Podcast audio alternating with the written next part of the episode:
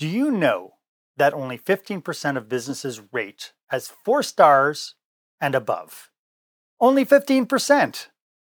Most don't understand their customers, nor are they intentional about their customers' experiences. Before you poo poo me, I have to ask you how do you service the seven types of customers you have in your business? And that's coming up next on Experience Leadership.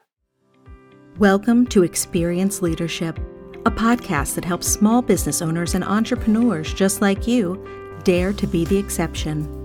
Join our host, service expert and master of experiences, Marc Haine, as he uncovers relevant and timely content to help you develop your business so you can take the time to work on your business, not just in your business.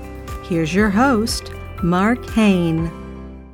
Welcome to this episode. This is where small business owners and entrepreneurs pick up core skill sets to help them work on their business, not just in their business. I'm your host, service expert, and master of experiences, Marc Haine. Thank you so much for joining me today. My guest today is born of the same cloth as I am. You know, we hailed from like probably the same nest of eggs. He is a customer experience specialist, and his name is John D. Hanson, and we'll get to him in just a moment. In the meantime, feel free to be part of this conversation. You can subscribe to this program on YouTube or on Podbean or on iTunes. Share this post if you know somebody who could benefit from it. You know, we always come across information and, you know, resonates with us, but then we think, oh, you know what?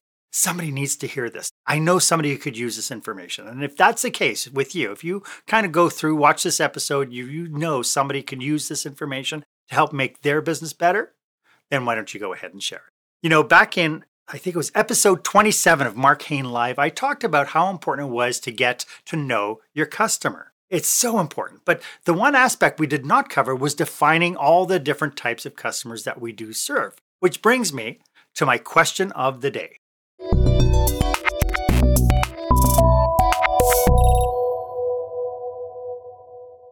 Do you have a crystal clear definition of what who your customer is? Do you understand their journey within your business? As I mentioned, my guest today is author and customer experience specialist John D. Hanson. He is the Director of Business Development for Accelerated Revenue Inc. John's mission is to equip companies of all sizes to become heroes in every human interaction through holistic consulting, paradigm shattering keynotes, and engaging workshops. He is definitely somebody you need to listen to. He is the author of The Seven Ways Menu. It's a book that came out in 2017, John? 2018. 2018. See, I'm standing correct. Welcome. It's so nice to have you on the show, John. Thank you so much, Marc. And I will say this before we get going anywhere. If anyone has not read that book right behind you, Lights, Camera, Action, oh my gosh, they have, I literally laughed out loud page after page after it takes, with how many books I read in the course of a year. If I'm laughing out loud in my office over and over again, it's an enjoyable book. And not only was it highly enjoyable, but I got so much out of that anybody that's in business in any department, any size company needs to get that book. I loved your book. It is a different way of viewing business. Yes. Right. And it was that one epiphany that I had that went, oh my goodness, if businesses could do this, they'd be stellar. Right. But before we get into today's topic, could you tell us a little bit about what you do for your clients?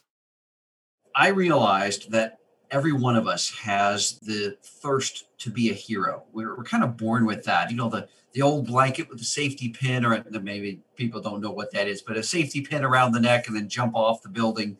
Don't do that, people. But as a kid, I'm sure those flights of fancy came to our minds where we became that superhero Batman, Superman, Wonder Woman, not for me, but maybe for others. Things like that, where we put ourselves in their shoes. And then it seems as we get older, we lose that thirst, unless you go to Comic Con, we lose that thirst for heroism and particularly in the business realm.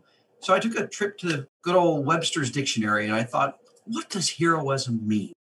And I discovered that it means two things higher purpose and excellence. And we find that in every industry, but especially the ones that are notorious for poor service, that the ones who are really good have those two elements. They're actually being heroic in how they interact with humans. So, my goal in especially small to mid sized companies where we can bring about organizational change is to through holistic consulting where it's not just my expertise but bringing in official partners that can address every slice of the business we're going to help small to mid-sized companies the heart and the engine of our north american economy and in the world eventually rise to that elevate to a heroic success where every human touch point is elevated to that standard that becomes the goal so that instead of 15% of companies providing world class service, maybe we can bump that to 25% or 30%. Imagine what a world would look like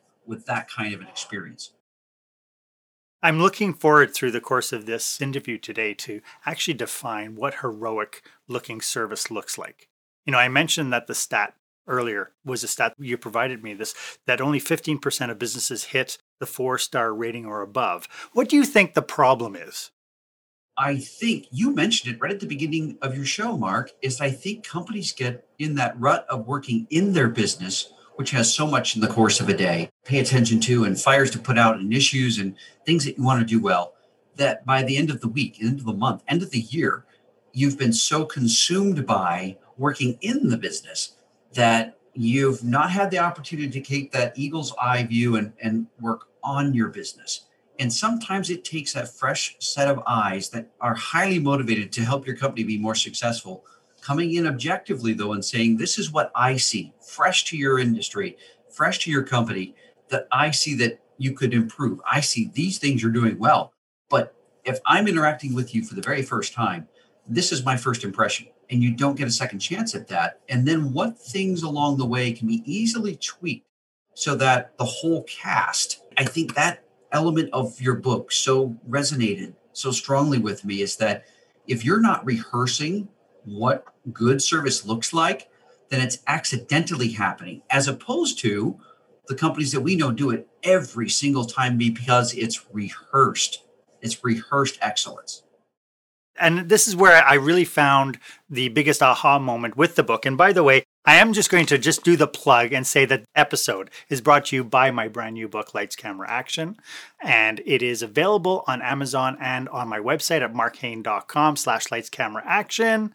It does talk about business through the lens of live theater, tears down what it takes to put on a great show for you and your customers, no matter what business you're in. The book has just launched, and as I mentioned, you can get it on Amazon and on my website. When I did the book, you know, I realized this thing about rehearsals. You know, working in small businesses, you know, and I'm talking about, you know, maybe 50 employees or less. When I talk to owner operators, they say, well, if I train my employees, they might leave. And of course, then I laugh and I say, well, if you don't train your employees, they might stay. But this idea of, you know, in let's say a food service operation. The new server starts in, she's experienced, she's wonderful, she's great personality, and the owner says, Here's your card for the point of sale system, here's your apron, there's your section, go. And I thought, what would happen if we put on a show and the actor comes in, great actor, terrific, like abs- the right fit for the role, and you said to the actor, Here's your script, here's your costume, there's the stage we go on in five. It happens all the time, right? Like it's a ridiculous premise. Everybody who's watching this would go, well, of course I would never do that. But then why do we do it with our employees? So you and I connected a few weeks ago and we started talking about this idea about how businesses don't really understand who their customers are exactly. Why don't you tell us a little bit about what you've realized in your years of experience about small businesses not realizing who their customers are? This paradigm for me was a, a radical shift that only happened just a couple of years ago, Marc. Again, the reason why I'm going to reference Webster's dictionary is not because I get a cut from it or get some kind of commission every time I mention it. The hardback, I don't know if people buy it anymore, anyhow.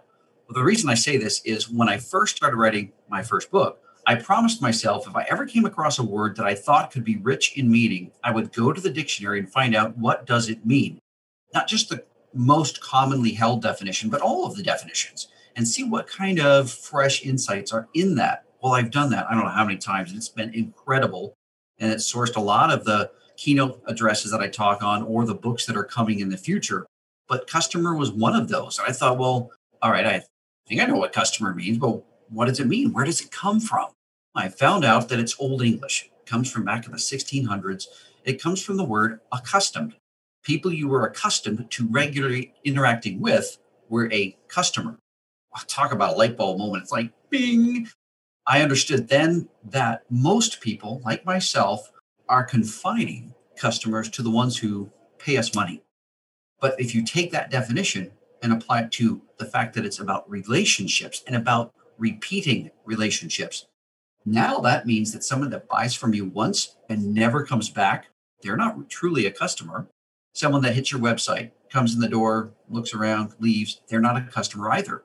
What it means is that there's additional types of customers that we may not have identified as that, but we regularly interact with that if we're not engaging and identifying those, then we are guaranteed to not have the level of service that we would like or that will help kind of set us, differentiate us in the space. If, if there's all kinds of options of your business in a major metropolitan area, why would customers choose you? Well, we find that the industry leaders do a great job. They have a recipe of identifying and engaging all these players. They may not call them customers, but when you look at the definition of who a customer truly is out of the dictionary, they do a great job of engaging all of them. Yeah, because this is the magic of what this episode's all going to be about. Because this is, we talked about, you have this premise of the seven different types of customers.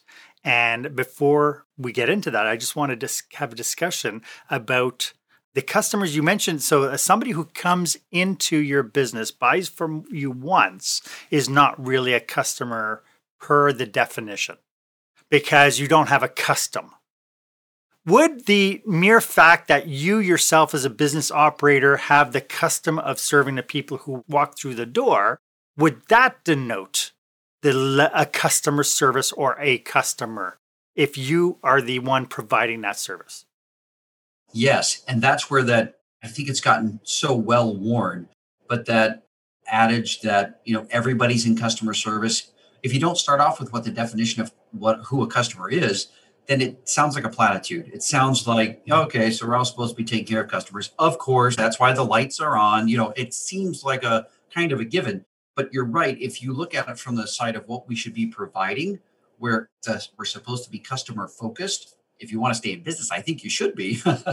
then if you're understanding it, uh, somehow there's this divide in our mind where we know how we would like to be treated as a customer but then when you're on the other side of the counter, somehow or other, this magic dust kind of settles in and poof, we've lost all translation of how we would like to be treated as a customer.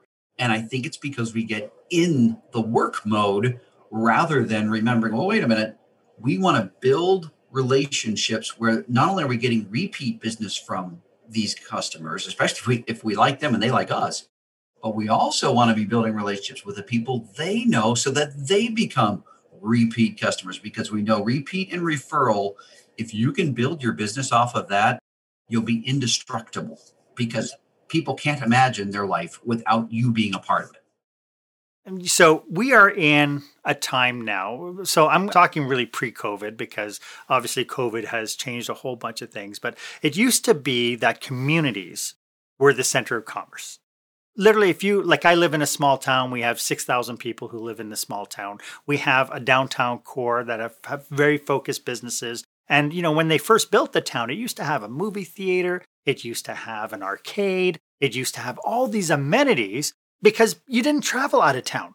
Even though we are 25 minutes from the nearest big city people didn't travel out of town. And so that relationship that you're talking about was much easier to get and to hone because the businesses were actually part of our communities. Do you think that we've lost that somehow in the 21st century? I think so. I think it's evolved a little bit, but I would say this I think we're going into a generation. We've made a shift where the bulk of consumers and employers are millennials and younger. This seems to be what they're doing most of the time. I would argue with you, not with you, but I would make the point and say that that's relationship to them. How do you find a way, still in a small town or anywhere, where you are engaging with people to prove a perfect point? I have more of a relationship with people on the other side of the world, meaning somebody in Australia wished me a happy birthday yesterday because they're 16 hours ahead. And my next door neighbor doesn't even know when my birthday is. And we've lived there eight years. Proximity does not equal relationship, engagement does, and regular engagement. So I think small towns have the advantage, the business in a small town, because the people are already there. That's an advantage. The disadvantage is if you don't know how to engage through the medium that they're most used to engaging on, if you're not staying top of mind, then they're not as likely to darken your door. So there are some unique challenges with it. But I think if you involve people in your business plan that are savvy with this and know how to engage, you can still have the same kind of success that online. I think you can even have more because everybody loves to be recognized, whether it's at work, as a customer, as a team member. If you find a way to engage them, then recognize them, know who they are. That little bit of extra effort, you'll have plenty of customers because everyone is hungry for relationship. And if they can get it in person, they'd prefer that. This is just more convenient. Thank you very much, John. This is great. You know, we will jump into the seven kinds of customers right after this. Every day you perform. Maybe not on a stage in front of a captive audience. Oh, thank you, thank you. But in your business, whether you know it or not, you are performing. Thinking about your business like you have to go out there and put on a perfect show can help create long lasting success. And you can find out the secrets how in the new book, Lights, Camera, Action Business Operational Excellence Through the Lens of Live Theater. Author, speaker, actor, and business coach Marc Haine breaks down how you can craft a solid foundation, rehearse before you ever serve your first customer, and take action to provide an experience worthy of a standing ovation. Marc's experience running casinos, restaurants, and hotels, as well as his time in live theater, has been preparing him to help put the spotlight on your business and give it its time to shine. Order his book, Lights, Camera, Action, today at your favorite online store or directly at marchaine.com. That's M A R C H A I N E.com. I remember talking with a small business owner who is local, and she is choked with the whole internet ordering systems. She thinks that because Amazon is so easy and you can get it within the day or a couple of days or whatever, that it's creating a competition factor she was never prepared for. And the one thing in my discussion with her is the one thing that people don't get from Amazon is that connection, that relationship. They don't get the face to face with them when you're talking about what kind of paint do I need for my bathroom. They have to do all that research themselves. And so they miss out on access to subject matter expertise that are available in specialized shops.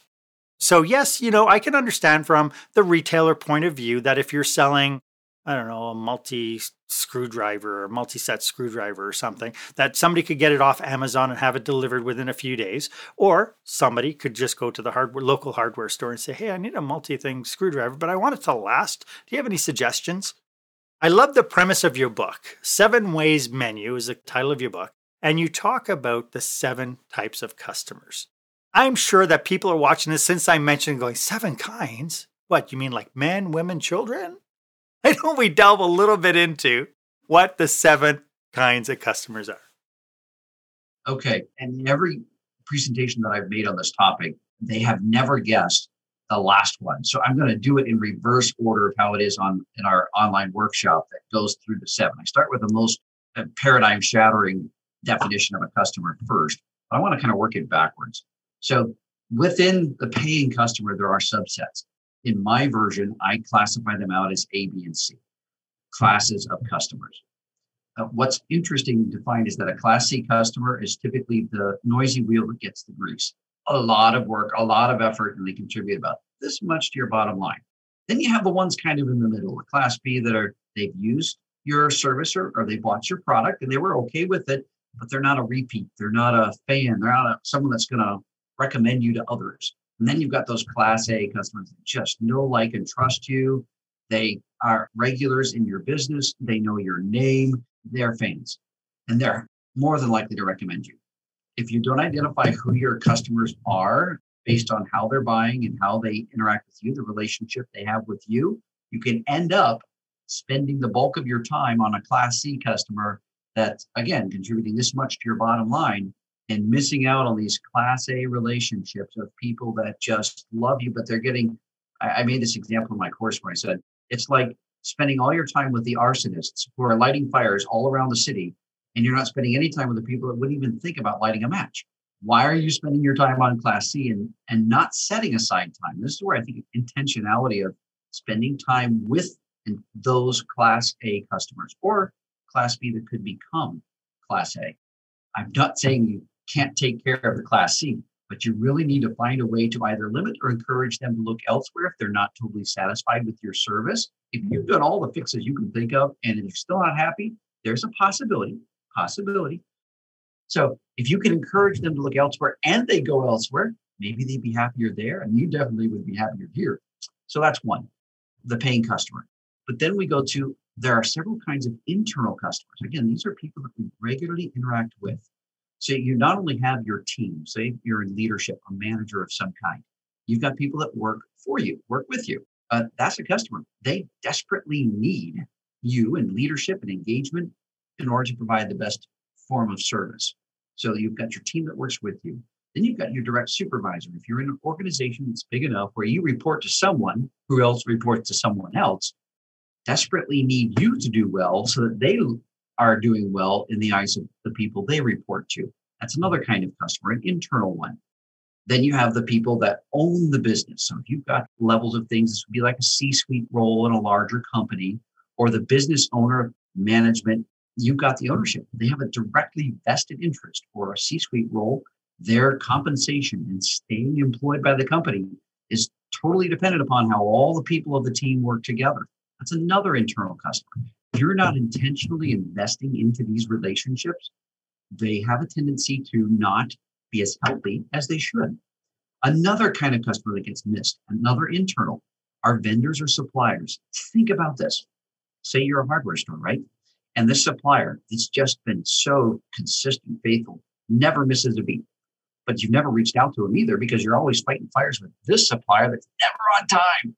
Well, all of a sudden, that vendor decides, you know what, there's this hardware store that just thinks we're the best thing since sliced bread. People still think that's a great thing. And so we're going to go to them.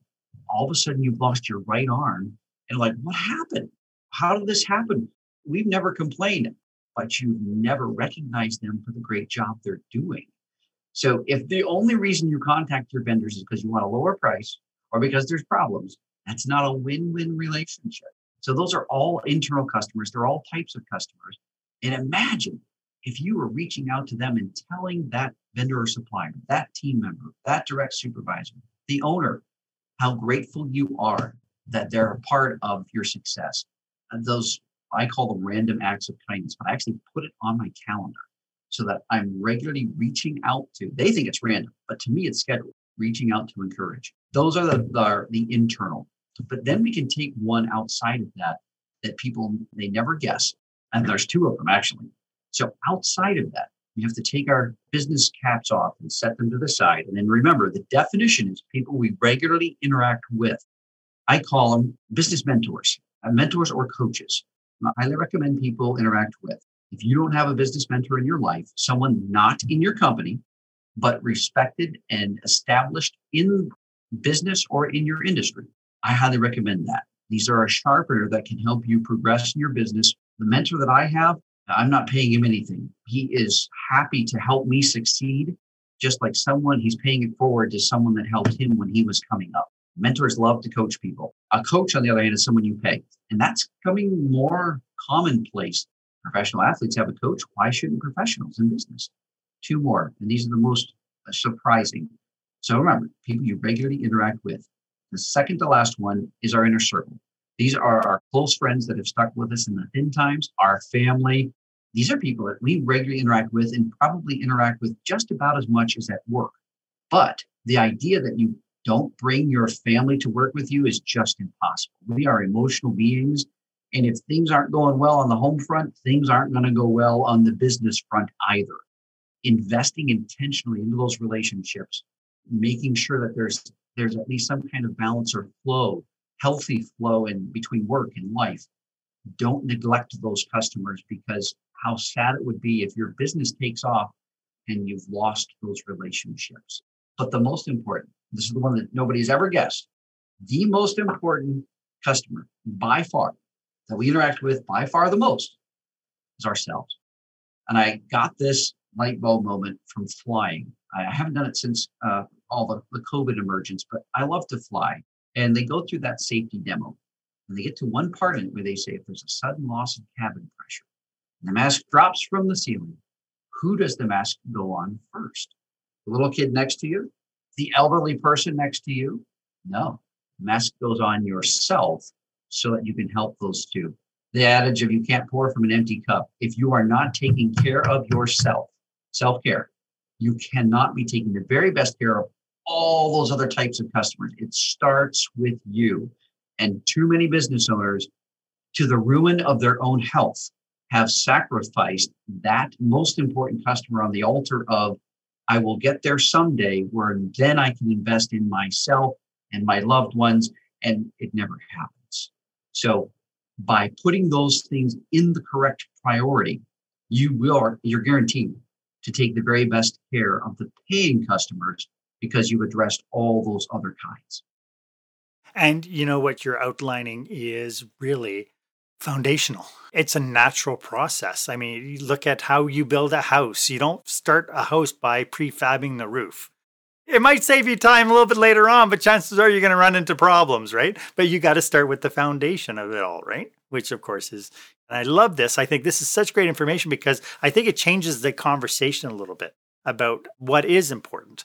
And in fact, you know, it's so funny that you said that because next week I have a business and life coach coming on the show to talk about how do we leverage our success and take care of what's important first?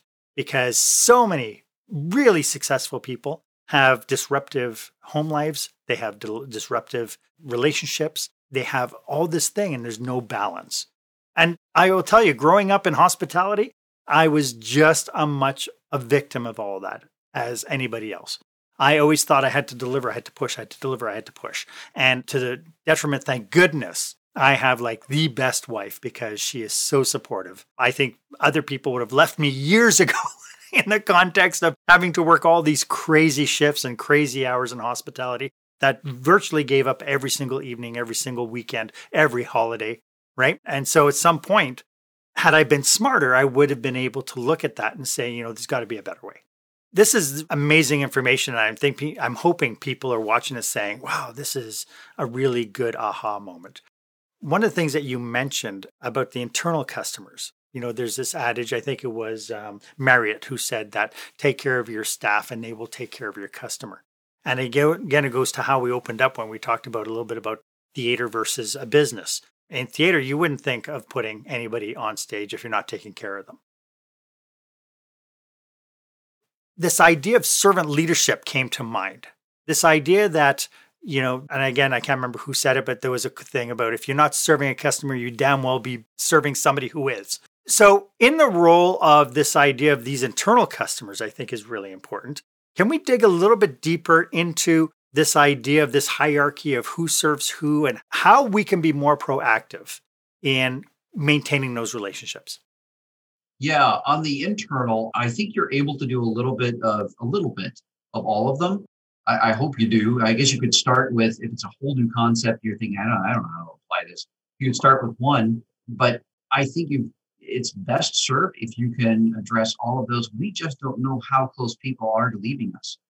And if the only interaction they have with us is once a year at the required review where we say, here's what you did well, here's what you need to do better, good job and maybe you get a bonus check, maybe you don't. If that's the only reason they're being called into the office, imagine if you can flip the script on them and uh, they get, hey, you go to my office for a minute, Bill. And Bill's like, oh, crap, what do I do now?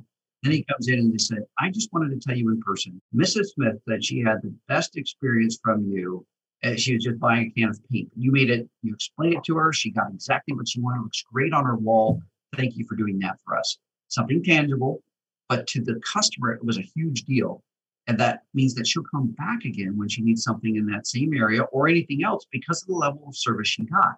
But if you're not communicating that on a regular basis, people who are taken for granted, Skill Builder had a study that showed that the number one reason why employees stay, team members, and it would be true of customers as well, or why they leave, is recognition of the lack of it, not pay and not work life balance. Those are two and three. Pay is number three, actually.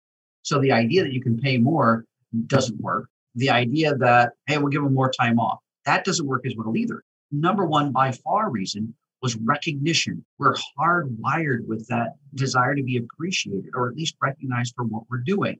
I had a fascinating conversation with a gentleman in England Monday morning, hour and a half we talked about. And he said studies prove that there's this thing called strokes, a physical connection that makes for a positive experience.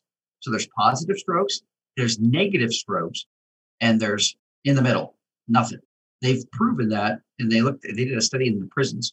Positive strokes, obviously, handshake, good job. That was best. Negative ones, where there was physical consequence for acting up. Those people still healthier than the ones in the middle that were in solitary with no interaction, no physical touch. They went crazy cuckoo for Cocoa Puffs because they didn't have any kind of stroke. Now imagine if you are intentionally and systematically and regularly investing into these relationships that make your business work. Imagine how much better the experience is going to be for everyone. And that's where you think, well, heroism sounds impossible. It's, that's too audacious of a goal. But if people enjoyed coming to work, if your suppliers love working with you, if your direct supervisor is so happy for how you make them a success and the owner's doing well, everybody wins. So it doesn't take a, together, it takes more time, yes, than you were using before, but the payoff is so rewarding because of the relationships that are enriched. The bottom line will follow. And this is the thing, right? When you tell people, when people talk about what they do, you know, they do it, they talk about it in the context of making money and serving customers, and their budgets reflect that. You know, I can't tell you how many businesses I've worked in, and there's this thing that every year you had to build in a 15% growth into the same store sales. And it's like, but that's not sustainable, right? Like you might have it, but it's not, I mean, you can't just grow, grow. I mean, it's like filling up a balloon. At some point, it's going to pop. This idea of, you know, understanding your internal customers, the people who are working for you. Uh, in the book, if you remember, I talked about these different points of engagement of engagements. The one thing that people have to realize as well, though, is that these are not static points. You don't figure out what motivates Steve, and then that's what you're going to do for Steve through his whole entire career with you. Steve is on a journey.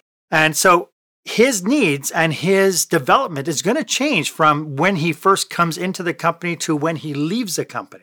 And I think we have to be very sensitive to that. I'm actually doing a presentation next week called Engagealytics, where I'm going to be describing kind of all these the different steps in the journey and the questions that these people have, whether they be a customer, an employee, or an association member. What are the questions people ask at every step of this journey? Because our role is to service that internal customer. It's exciting stuff because once we realize it, and I know we've been talking a lot, I mean, there's a lot of talk nowadays with customer journey, but we have to realize that the customer journey also applies to the employee journey. Yes. Yeah, Richard, Sir Richard Branson of Virgin said, take the very best care of your people so they can take the very best care of your customers. It seems to be common sense, right? But it gets missed often because it's not planned for. It's not intentionally said, we will do this, and then it's re- it's not rehearsed either. So then it becomes just kind of a band-aid or a fad that fades, uh, a band-aid that falls off in the pool because it's just not going to take the licks of everyday life for the rest of their lives and I think that's also why you see churn in places. I think we'd still see it for people that are testing, like, is this a good environment for me to grow my career? They're, sampling that. I understand that. It's natural. But once, if you're leaving skilled, qualified people that would be great fits to your team, and it's simply from a lack of attention or a lack of intentionality, well, I think you could address that and you would see improvement in that. So even if people left, they would happily refer people to come work there because they said, I loved it. I had just had this better opportunity that came along and I wanted to try that field, that industry. People would be leaving for a better opportunity, not because they felt like I'm not getting invested here. I don't make a difference. So I'm just going to go down the road. I can, you know, part of the challenge that I see is, and you mentioned it, that small businesses make up over 90% of our economy. However, a lot of a huge percentage of that 90% are what I call incidental entrepreneurs. They're people who fell into their business, and because of it, they just do the best they can. They've never been formally trained in leadership, they've never been formally trained in human resource, they've never been formally trained in marketing, And a lot of them are struggling to find their way. Now, some of them might be watching this episode and saying, okay, I got the seven. Okay, I'm starting to understand now. But, you know, the last thing I think anybody needs is to, you know, get off this video and go to their staff and say, hey guys, I found a new way. Let's implement. are there any cautionaries that you would suggest to people who are exploring this for the first time in this context? That's a phenomenal question. It's one of the common mistakes that we address. So, in that course, we not only say, here's the best way, but here's some common pitfalls to avoid as you're going through implementing changes. And one, one thing that I say is, you've got to be careful that it's not viewed as the next greatest. How many next greatest new things have you introduced to the team in the first place? Uh, that's one. it was like, oh boy, the roll of the eyes. Here's the next fad. Let's see how long this one lasts. Everybody bets on the table. You know, there's that that response. If this is brand new and you're excited about it, that makes sense. Then it's always best to ask first. Ask them, ask the customer. So they call it VOE or voice of the employee or VOC, voice of the customer. I wouldn't be shocked if you asked for feedback from the team members that are engaged, from the customers that are engaged, that they would share a lot of the things that the common sense approaches that we're sharing here. But instead, what you do is you credit those team members with the idea. You credit those customers, you credit those vendors and suppliers. Thank you so much for sharing that idea. Here's what we're going to do. And then you roll out a plan and then you follow back up with them and you say, Thank you so much for that idea. Here's what it looks like. Take it even another step further. Imagine having a red carpet day where a customer that's a class A customer gave you an idea that was invaluable for your business. You invite them in, they're the star of the show. They come in, they get a, a tour of the whole place with the owner or the senior managers. They get lunch where they're treated to lunch on site or at some restaurant that's a favorite, where you maybe they've never visited or never known the whole scope of what you do, never heard the story, never got a tour firsthand. Can you imagine the impression that that would have? Because most Class A customers are centers of influence that know lots of other people. If you can engage them on a level like that, now your rollout includes your team, it includes your key customers, it includes your vendors and suppliers that are it's impossible for you to do what you do without them.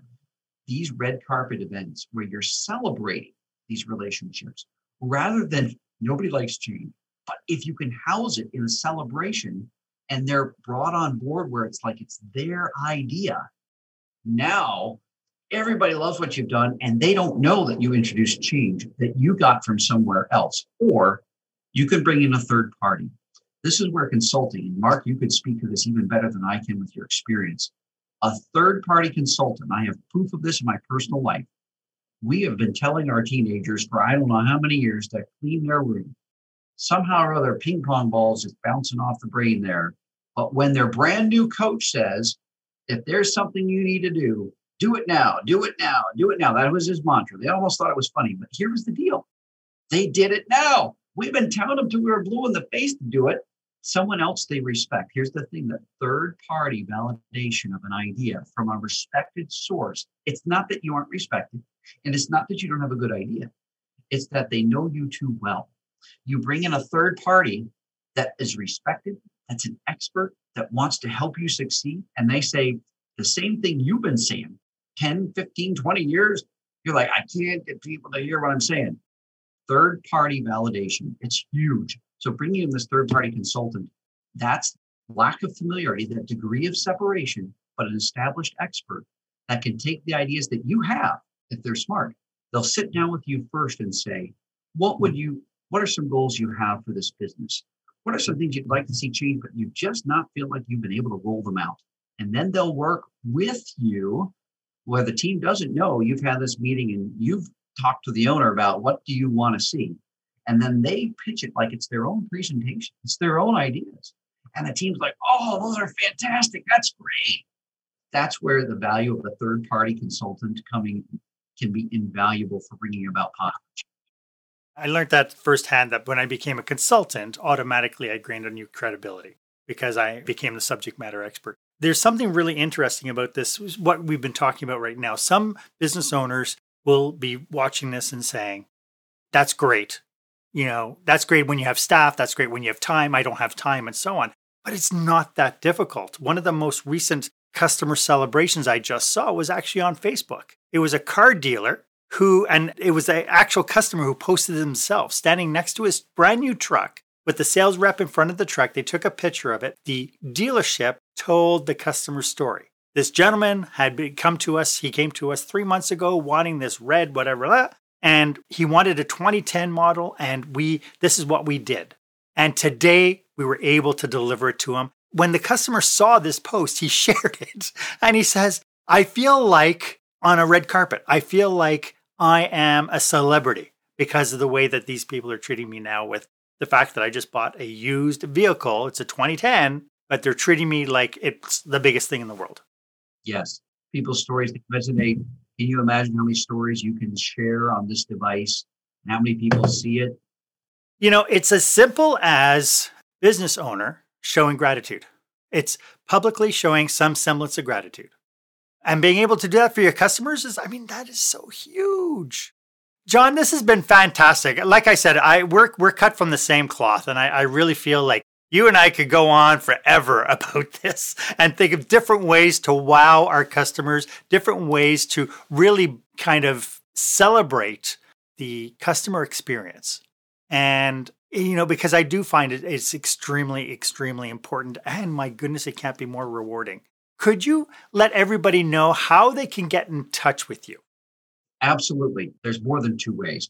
But the primary ways you can find out John D. Hanson on LinkedIn I've got all kinds of content there. Another way is to you can find my contact information there. So my cell number, email, it's all there. Uh, we're unveiling our brand new website next week. So excited for that launch. New logo. That's marketing team, the local marketing team that did the website for us did a fantastic job. I'm so excited about that. So when our website is live next week, a week from today, you'll be able to get us a direct access there as well. So that website, that's what I would highly recommend. Check me out on LinkedIn. And then once our website goes live, you'll be able to get all kinds of information on who we are, what we do, what our mission is. That's the two ways that I would highly recommend. Do you have the URL for the um, for the website? Is it the same one? Yes, www.accrev.com. So we abbreviated accelerated revenue to accrev.com. We'll make sure to put that in the show notes as well. And John, you were talking about these courses and seminars that you hold. Can you tell me a little bit about what you're up to? Sure. Yeah. So the course, it actually went live today. Today's my, my birthday. And so in celebration of that, we I'm working with a gentleman who reached out to me through LinkedIn. And we created a course on Skill Builder as a platform he developed that it's an interactive, kind of like a storybook process of short video vignettes along with text if you prefer to read, but in three phases rather than lots of video, pop quiz, all right, you're good to go. Third element where you have to type in the correct answers. So there's kinetic learning built into it. The retention goes through the roof with that, but it's designed for customer service leaders and professionals. That launched today. And what's the focus of the course? The focus of the course is how can customer service leaders be seen as heroes, as invaluable to their companies, especially in these turbulent economic times. Customer service professionals, customer experience professionals are on the front lines engaging customers. There's not a more valuable role in an organization. If you do it well, one thing that I've found since I've been in customer facing roles since I was 16, we don't typically do a great job of promoting ourselves. It kind of goes against the grain. But here are some tools that I've put together to where they can position themselves so that they're promoting themselves by doing all these things that we talked about these building these relationships where they're it's understood clearly by their direct and senior management of the invaluable role they bring to their company this company not only needs to have you and recognize you but when possible they need to reward you for what you do i'm excited about that course how do people access that if they want to find out more information so it's on my LinkedIn. My latest post today has that, and there's a special discount connected to my birthday. So for the first 45 people, because that might be how old I am, the first 45 people to take advantage of that discount. And then we're going to have a few more specials coming out If someone provides a video testimonial, they take the course, they love it, they give us a video testimonial, we'll give them an additional rebate beyond that after receiving the video testimonial as a way to say thank you for letting us know, other future course takers, of the value it was to them. So that's going to be the best way through that LinkedIn post today. Well, you know, happy birthday, by the way. Thank you. And I think now that you've hit 45 officially, you have to tell people you're 29 plus tax. I'm going to save that one. Actually, ask me. Well, I'm so grateful I still get surprise from people because they don't think I'm as old as that. If I shake this, I look like a baby. So my wife is grateful that I keep this on because it adds years. And I put a little gray in there just from you know stress of life to keep a little reality there. But it's a great time of life. I've been connected with so many incredible people over the past few years, and Marc, I count you as being one of them that's just enriched my life and brought such great insight because the best way to add value to people is what you learn from others. I can share that with people going forward, and that just makes me feel so good to be able to learn from others and be able to bless and benefit others from what I've learned. So, this just reinforces what I said at the beginning. If this information is good and you know somebody who could use it, John said, share it. John, this has been so great. You know, I'm always so pumped when I have somebody who's like minded, somebody who talks about the same conditions and same paradigms that I talk about, that, you know, it shows that, thank goodness, I'm not on crack. It's official. We're both crazy. Thank you again, John. It's been wonderful having you on the show. Thank you so much, Marc. And again, get Marc's book. Thank you so much. Why don't you let me know if this was of value to you? Go ahead, share the post, ring the bell, whatever you need to do, whatever platform you're watching this on, anything that you can do to let me know that this is of value to you, I'd appreciate it. As always, my offer stands. If you would like 30 minutes of my time to brainstorm your business with you and your team, please feel free to book yourself on my online calendar. The link is down below. It's the one that's marked meetme.so slash Marc Haine, and I will be more than happy to give you 30 minutes of you time, whatever you want to talk about with you and your team. And if you haven't done so yet, again, why don't you go ahead and hit the subscribe button, ring the bell if you're watching this on YouTube. That'll give you first dibs whenever I bring you the fresh content that will help you work on your business, not just in your business. My name is Marc Haine. I hope you stay safe, stay healthy, and dare to be the exception. Thank you for joining us this week on Experience Leadership.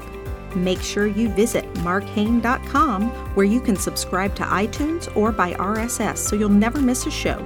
Or go directly to marchainelive.com to watch the video edition of this podcast. While you're at it, if you found today's content valuable, please give us a rating on iTunes, or you can share it and tell your friends all about the show. As Marc says, knowledge is power, but only if you share it. Be sure to tune in each week for the newest episode. Please stay safe, stay healthy, and dare to be the exception.